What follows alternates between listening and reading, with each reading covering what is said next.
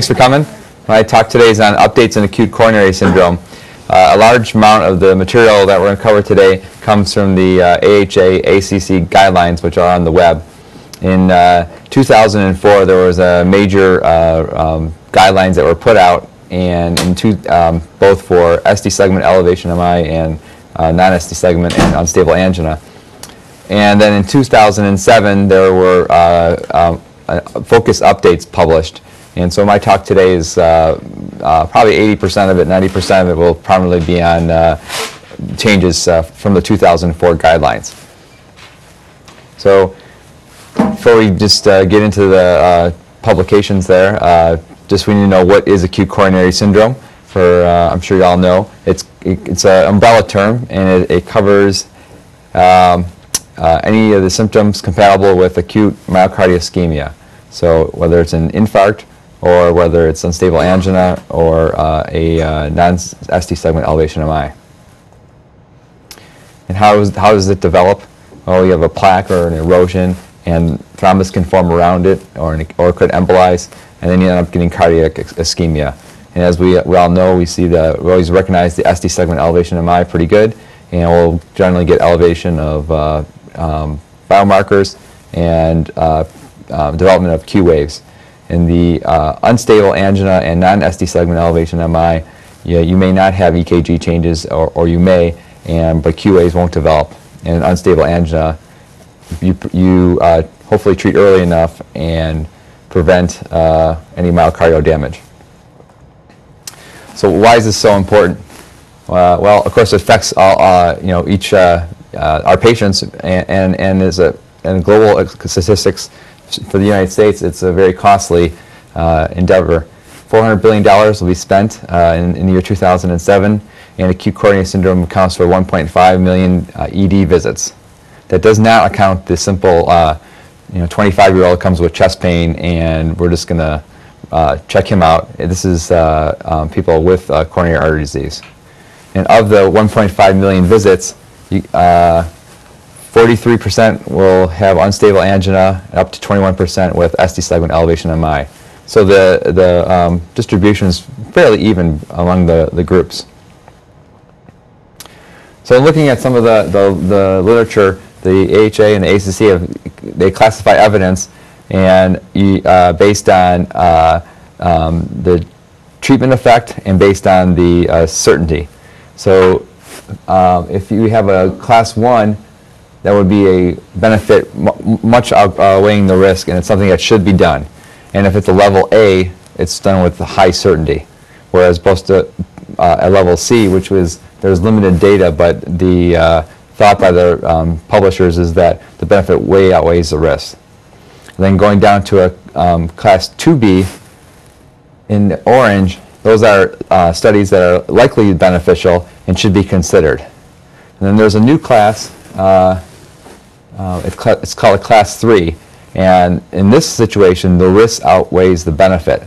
So in the 2007 Focus Updates, they've published a lot of class 3 recommendations where they specifically say, do not do this. Um, and we'll uh, get to those uh, in, in, a little bit. So the first, I, I broke this talk down to uh, um, three parts. First is uh, ST segment elevation MI. The second is non-ST segment and unstable angina. And the third is uh, a few uh, potpourri of articles that may be interesting to you. So we'll start off with ST segment elevation MI. Still the drug of choice to treat pain is uh, morphine, which I think we all know. Uh, we definitely want to treat patients' pain. Nothing's changed from the 2004 recommendation there. But in, as far as the, uh, um, uh, the new recommendation for uh, NSAIDs is to avoid all of them. And COX-2 inhibitors, ibuprofen, Toradol, we should still give aspirin. Uh, the ExTRACT-TIMI trial showed a a, a significant increase uh, in death, reinfarction, CHF, and shock in seven days for people who had gotten uh, continuation of their or home medications or NSAIDs that were prescribed in the hospital. So either way, the uh, medicine should either be stopped or not given if uh, NSAID is being prescribed. Um, the next uh, recommendation is pretty a pretty significant change, and it, it um, something that is uh, um, one of the key um, points that authors make about uh, um, uh, studies is this is such a significant change, you really have to be on board with your cardiologist in treating patients. And this is about beta blockers, uh, both IV and oral beta blockers. Um, the first recommendation is that oral beta blocker should be given within the first 24 hours. And that's a class 1B uh, uh, recommendation. The reason it being is it decreases the incidence of, uh, of reinfarction and it decreases the incidence of VFib. Um, the problem with giving beta blockers is it increases your risk of cardiogenic shock. So specifically, uh, cardiogenic shock typically happens in the first 24 hours, and reinfarction VFib typically happens post uh, the 21st 24 hours. So the current recommendation is oral beta blockers should be given within the first 24 hours. And they definitely should be held for um, people that have CHF, low output states, cardiogenic shocks, and of course the uh, contraindications of uh, uh, second and third degree heart block and asthma. There's no uh, um, um, um, indication of, as far as heart rate, uh, whether to give it or not to control heart rate. Uh, again, there are contraindications and of the same as the oral beta blockers, and the uh, the recommendation to give an IV beta blocker is actually class 2A um, uh, B, so it is, it is a uh, less um, um, you know, risk does outweigh the benefit, but it should be used with caution. In 2007, these are the, the things that I uh, mentioned earlier about the class 3, and there's a class 3 evidence that, about withholding it for uh, uh, the contraindications listed. So one of the uh, things is this comes, uh, this, this uh, um, recommendation comes primarily from the COMMIT trial, C-O-M-M-I-T, and is a large study from China and uh, that could be a uh, um, you know um, uh, a source of debate whether um, it's something we should be instituting. And my recommendation is that you know whether you work here in the university or in private practice, should be uh, you know on board with your cardiologist about how you're going to treat the you know the patient and, and have a, a somewhat of a protocol. Of course, it is you know up to you. Finally, your your decision when you treat the patient. So reperfusion. So um, it's been a uh, primary PCI is the goal. The uh, the recommendation is 90 minutes from the first time of medical contact, and that is when the EMS picks the patient up or when the patient comes by private car to the hospital. And then it, this is basically a system-wide goal, and it's been uh, modified uh, to reflect that in 2007. So our goal is 90 minutes uh, to balloon time. Um, if, if you're at a hospital that doesn't have PCI uh, capability, still your goal is PCI. And you have to make a judgment. Is, can you get a balloon uh, up in 90 minutes from the time that the person first got into the ambulance, you saw the patient, to the patient being transferred to having a balloon? And so that, most of the time, is probably unlikely. Uh, but if it can be accomplished, uh, PCI would be the goal. If it can't be accomplished in the first 90 minutes, then you're actually going back to a 30-minute window from the first medical contact and given thrombolytics. And some uh, pre-hospital EKGs is a big uh, part in being prepared to, to give this when the patient hits the door. And so uh, figure our panel A here lists uh, the uh, uh, sort of the timeline. So the EMS is on the scene. We try to encourage 12-lead EKGs. They actually put a statement in about paramedics giving um, fibrinolytics if, if capable. Um, I have not seen that done, but uh, it is uh, uh, shown in the, in the figure. And uh, about transferring to the um, closest hospital versus the PCI compatible hospital. There was a trial in Europe somewhere. No, I would not recommend that, but they put a statement in there which was really surprising to me. And then the next one is uh, facilitated PCI. This has been a uh, uh, um, um, sort of a new hot topic. Facilitated, facilitated PCI is different than uh, rescue PCI, in where facilitated PCI is planning on giving a thrombolytic or some some some medicine that uh, uh, that is going to cause fibrinolysis, high dose heparin, 2B3A inhibitors, either full dose fibrinolytics or reduced dose fibrinolytics and then having uh, planned PCI uh, as soon as possible afterwards. And so, uh, um, and the recommendation, uh, which is a 2B, is that uh, facilitate PCI uh, uh, can be done and should, and should be done for patients who are high risk uh, for, um, for PCI that's not available within the 90 minutes and when the bleeding risk is low. And those are people with young age, they, don't ha- they do not have poorly, hyper- poorly controlled hypertension, and they ha- have a relatively normal body weight. Um, and specifically, you should not give full dose um, um, uh, fibrinolysis. If you give full dose, they, they, they're, they're too high risk for uh, PCI immediately afterwards. And they even go ahead and make this a Class C um, recommendation to not do any, any facilitated PCI because it can be harmful Wow. after full dose. Yeah. Uh, they use a lot of times uh, 75 years old as a, as a criteria. So, but I think uh, in, in, in, in, response to Dr. House's question, there's still the, you know, our next slide is uh, rescue PCI. So this is fibrinolysis that's failed. And so there has to be a strategy. If you give fibrinolysis, what happens if it fails? And basically, there's a, you need to have a coronary angiogram if it fails. And the coronary angiogram is done with the intent to either perform PCI or, uh, as in the case of uh, um, the gentleman that collapsed at the basketball game a couple years ago that I took care of, he went on to have emergent CABG because he had uh, um, such significant uh, disease. So I, I like these recommendations a lot, and I think these are important for people that uh, are going to be working out in uh, private practice, practice it with a non-PCI center, or, or, or uh, maybe like Dean, who's going to be working in Vernal. Vern, is that what it's called? 180 miles to the next hospital. So, Sweet. So you may, in with weather and everything, you may have something like this in your emergency room for a long time. You have to deal with uh, uh, failed uh, uh. So, if they're less than 75 and they're in cardiogenic shock, they, they should be uh, um, get um, uh, the rescue therapy. Severe CHF, or if they have hemodynamically compromising now ventricular arrhythmias. What does they're- that mean? They should get the rescue therapy, they should get the, they should go for, they, after getting fibrinolysis, even full dose, they should go for coronary angiogram because they're such a, such high risk for complications or death. So full dose failed, uh, uh, they go for um, uh, an angiogram. And the angiogram could result in PCI or could result in CABG. So that's a new recommendation. These are things I think you'll see on your board exam. Uh, maybe not, you know, uh, maybe not, they even could have like uh, in your written boards, written in service. You may see questions like this, and they may even be like experimental questions because it's so new. But uh, by the time you take your written boards, these these questions will be on there, and it'll give a scenario. And so I think it's important to know um, the, the differences. So uh, then, it, so those were all class one recommendations on, on the previous slide.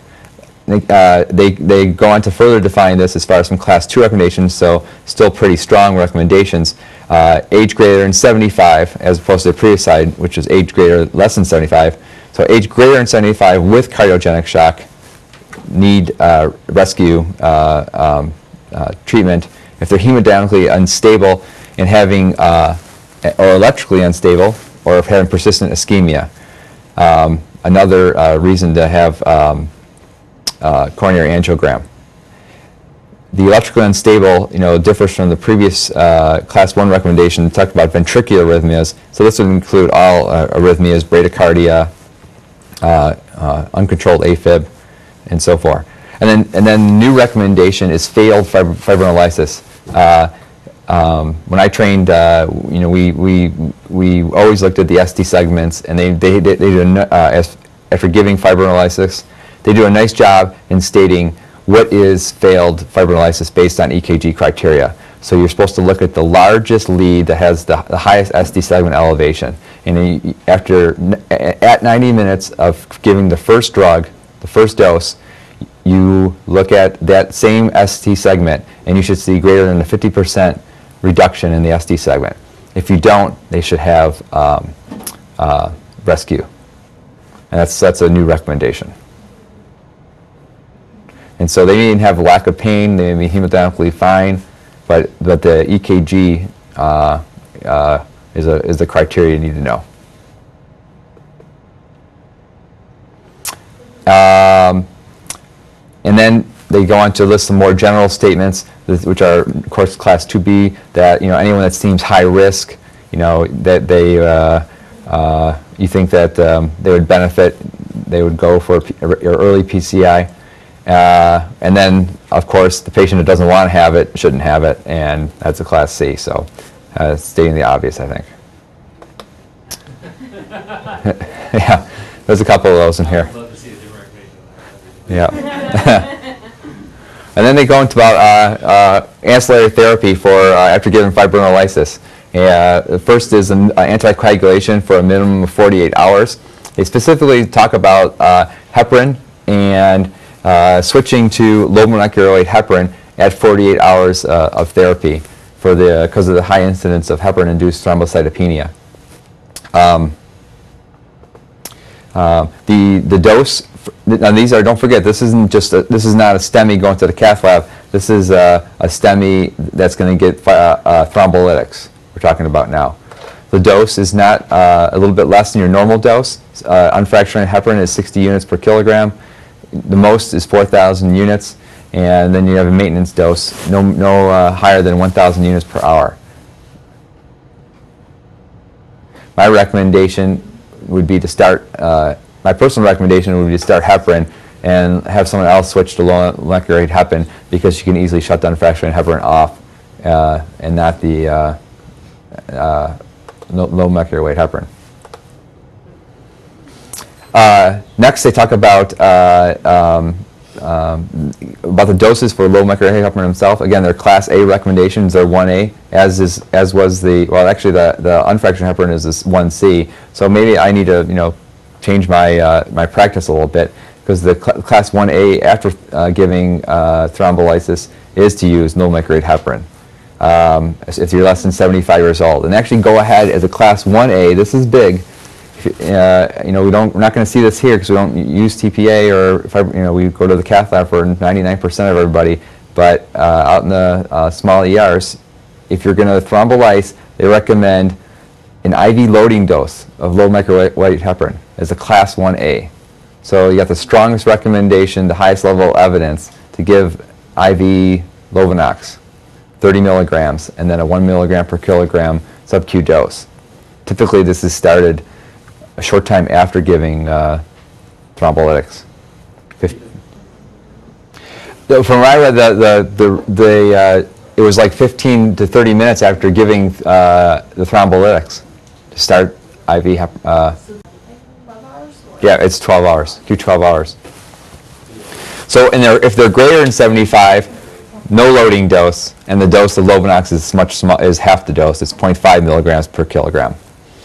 And then they, they talk about an alternative agent that some hospitals use, and again, an IV loading dose, and then 2.5 milligrams sub-Q, and that's a daily dose uh, uh, um, for the Fonda Paranah, I guess is how you would say it. Uh, the reason why it's class 1B, I think there's uh, um, uh, less risk of bleeding, but there may be more risk of uh, um, not acting as a better anticoagulant. In looking at giving uh, heparin or unfractionated heparin or low molecular heparin for those getting PCI, there's been no change uh, from the ED perspective. They, they talk about things that when people are admitted uh, after the fact, but uh, from our perspective, there's no change. And then Plavix is another big one, and this is uh, again this is a uh, a big change um, for all STEMIs. 75 milligrams of Plavix should be given for 14 days, uh, and this is a um, um, a difficult decision how to implement this in the emergency room because the uh, the next recommendation is to withhold Plavix if they're going to be undergoing a CABG in the next seven days because of bleeding. So you have contrary, you know, evidence, and so um, uh, I think the next slide uh, even says uh, uh, is a class 2A recommendation, which is a little less. If those uh, are less than 75, uh, whether they receive fibrinolysis or, or not, they should get uh, 300 milligrams of Plavix. And uh, so it's, you know, it's, it's kind of confusing. So if you're in the ER and this person's going to go to an angiogram, and they may have to have a CABG, are you going to be doing harm by giving Plavix? And I think this is where you really have to be on board with your cardiologist and your, your CV surgeon for a plan. We don't give it in the emergency room by, uh, here, you know, for that reason, and it is uh, uh, um, a difficult thing to do. If a patient is not going to go for, um, uh, you know, um, to the cath lab, and there's no plan for fibrinolysis, like medical management, then it definitely should be given. Okay, and then they talk about the no perfusion group, people that don't, uh, uh, um, uh, it's same as the fibrinolysis group. You want to give, you know, a non-heparin anticoagulation for the next eight days. So people don't reperfuse, but you're still going to treat them with anticoagulation. Um, so that wraps up the STEMI uh, um, part of my talk. Uh, any questions on that? Okay, we'll go into the uh, unstable angina, non-STEMI uh, people. Uh, this is a big guideline. It's 157 pages long. and uh, you read, no, I read the executive summary. It was only 57 pages long.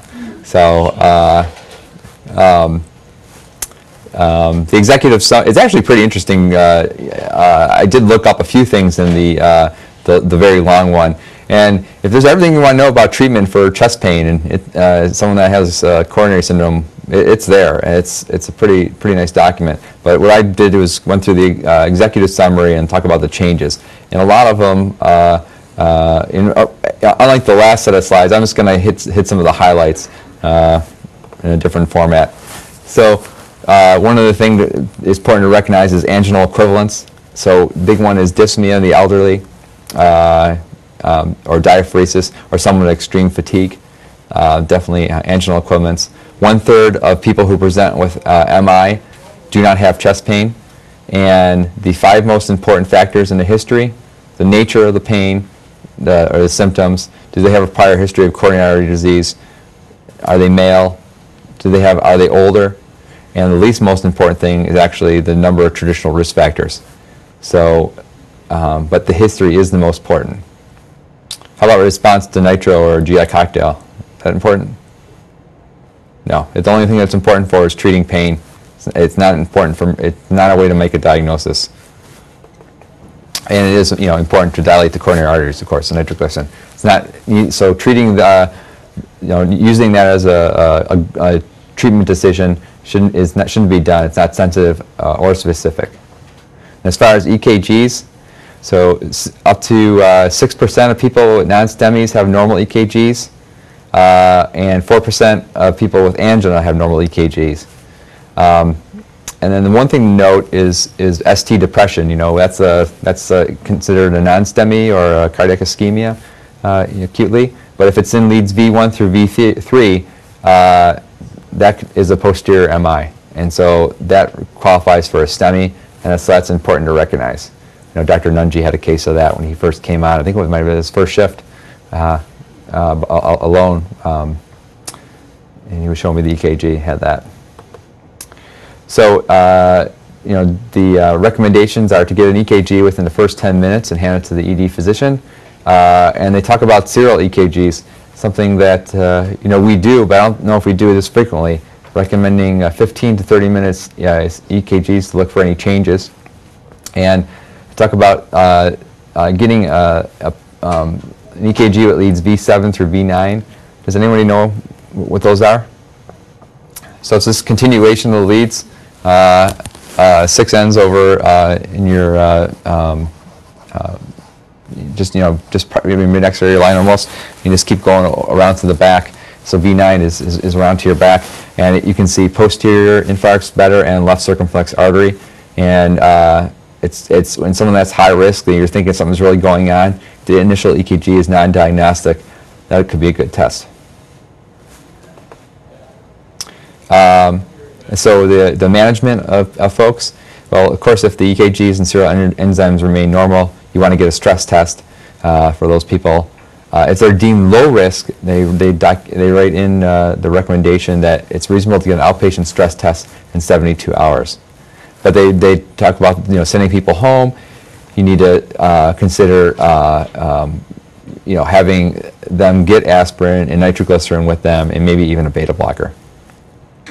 Um, coronary CT is an alternative to a stress test for the low and intermediate people um, who have a, uh, uh, a risk of coronary artery disease but have normal enzymes and normal EKG. Um, so as far as medications go, um, we, you know, we get sublingual nitros, certainly the mainstay, and if people are having persistent pain, congestive heart failure, hypertension, IV uh, nitroglycerin should be started. When are they contraindicated? I think we all familiar with this.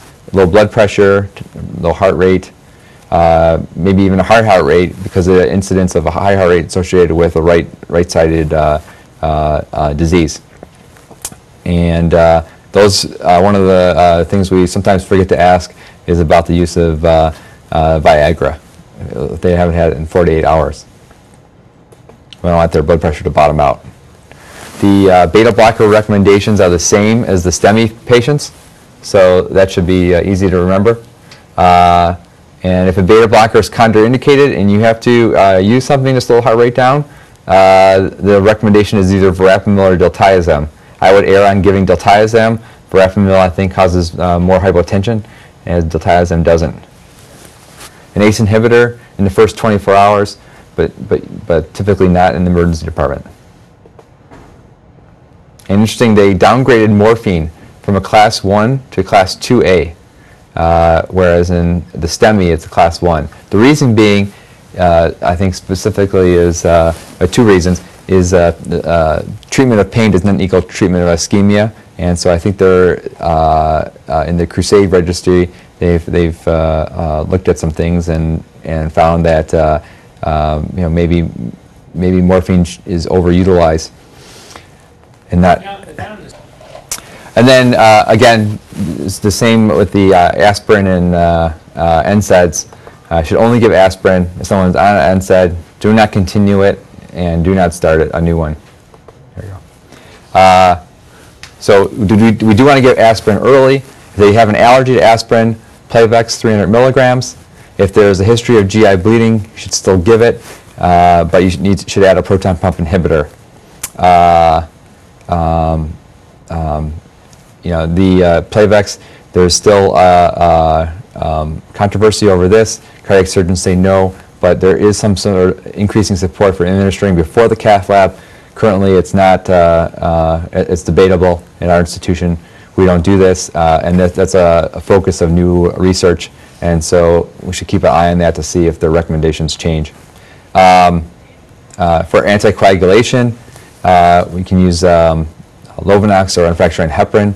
And uh, if there is an increased risk of bleeding and you still want to give anticoagulation, they recommend giving Fondaparinux uh, associated with a slightly lower risk of bleeding. Um, and then there's uh, the, the treatment options. Do we do conservative treatment or should there be invasive? Uh, patients that have refractory pain, hemodynamic compromise, or electrical instability, instability should have early invasive treatment. That's why here, uh, you know, our protocol in, in here is patients that have persistent pain, chest pain, that we can't get their chest pain to go away. They may still be having, uh, um, you know, ongoing ischemia. We have the CVICU come down and evaluate them uh, for possible early invasive uh, treatment. And many of these patients get admitted to the CVICU um, um, for optimal care. Uh, or of course, if they're having uh, uh, have a risk of bad outcomes. So you're someone with a positive troponin, your ST segment uh, depressions, signs of CHF, mitral regurg, um, VTAC, and then the patients, uh, you know, with the prior history, uh, PCI in the past or CABG, and they have a high TIMI or GRACE risk score. Anyone know how to find out a TIMI or GRACE score? Actually, just do a little thing, a little quick search on the internet, you know, you have, and you can just plug in TIMI score and TIMI GRACE score, or score, and you'll uh, get a little thing to plug it in and help if you're, you know, helping to talking to your cardiologist maybe. We don't use it here, here too much, but uh, other institutions might. Then you talk about special groups, making sure that in the elderly and those with kidney disease, you, you, you look at your dosing, your medicines. Diabetes, there's really no uh, specific uh, management by uh, um, different in treating their, their symptoms. And then uh, cocaine and methamphetamines. Uh, do not give beta blockers. Uh, give a calcium, calcium channel blocker over that. Uh, and again, if uh, someone's having an ST segment elevation MI uh, and you can't get PCI, you may have to give fibrolinix. They do list labetalol in their recommendations now for the first time, and that's listed as the class 2B. So betalol has alpha and beta blocking capabilities. So for those with a heart rate greater than 100 and, hy- and blood pressure systolic greater than 150, it is recommending. You know, do, they do mention calcium channel blockers over beta blockers, but they do not make any statement about withholding uh, beta blockers or, or the dangers of it. So, uh, uh, sort of uh, interesting to me since we, it's it's part of our practice. So I got a couple extra articles just to talk about. Uh, I thought were pretty interesting. Uh, one is about hospital delays and reperfusion. We, you know, the new guidelines. We see, saw that chart with the ambulance, the, the, the, and you know, going to the PCI center versus non-PCI center, and uh, uh, you know, here you have the medicine on board, you know, in your hand. Do I give it or do I transfer him to another hospital? And so, uh, uh, in, a, in a published article from Circulation, they took a look at a registry of 192,000 patients with um, with STEMI. And I thought this was pretty interesting. So they looked they looked at all the outcomes uh, based on the time onset of symptoms and the time from either fibrinolysis or balloon and they try to characterize how well these people did and how and, and, and justifying how long would you be willing to wait. So if your pain started, uh, regardless of age, if your pain started within two hours, you, you, you should be willing to wait 94 minutes. At that point, you're at the break-even point, whether you're fibrinolysis or thrombolytics. Uh, if it's if your pain has lasted for two hours and you came in like three hours of chest pain, uh, the benefits of PCI, you can wait up to 190 minutes. PCI would be better than thrombolysis. Uh, age less than 65, 71 years old. Age greater than 65, 155 minutes. Um, certainly, having a higher age uh, makes it more riskier to give uh, thrombolytics, and you should be able to wait for PCI. So Based on that. And then, uh, you know, even characterizing this a little further, uh, um, there, there's a bunch of, uh, um, there's a whole big table about uh, um, who, who benefits and what, uh, about combinations. And let's take the young person, two hours uh, of onset of symptoms, and he's having a big anterior wall MI. He's having the big one. 40 minutes should be your, your wait time uh, by giving uh, um, thrombolytics. But then if you look at someone who's elderly, greater than 65, two hours uh, onset, is having a non, uh, not, non-anterior wall MI, wait up to three hours for uh, um, PCI. So there, there is a, uh, you know, the adage, do no harm, and those, those drugs are, are pretty potent. So when to give them, when not to give them is uh, an important thing. Uh, glucose control, uh, specifically hyperglycemia, whether it's diabetic or non-diabetic. Uh, high blood sugar in itself does cause uh, um, um, hypercoagulable state. And here's what uh, platelets uh, uh, in, in the coagulation uh, cascade. And so an elevated uh, blood sugar at, on admission uh, is an independent predictor of both uh, good and bad uh, outcomes uh, in the hospital and long term. And so whether you're diabetic or not, it still matters. And they've even quantified that for each milligram, 18 18 milligrams of glucose elevated over uh, uh, 140, there's a 4% increase in mortality. So glucose control is uh, recommended. Uh, CPR, Lancet article in 2007 talked about uh, CPR in uh, neurologic outcomes. So those people that um, receive CPR um, chest compressions only had much better outcome than people that had uh, chest compressions with uh, with uh, mouth to mouth or some sort of uh, um, uh, airway resuscitation by bystanders. So the results are pretty significant.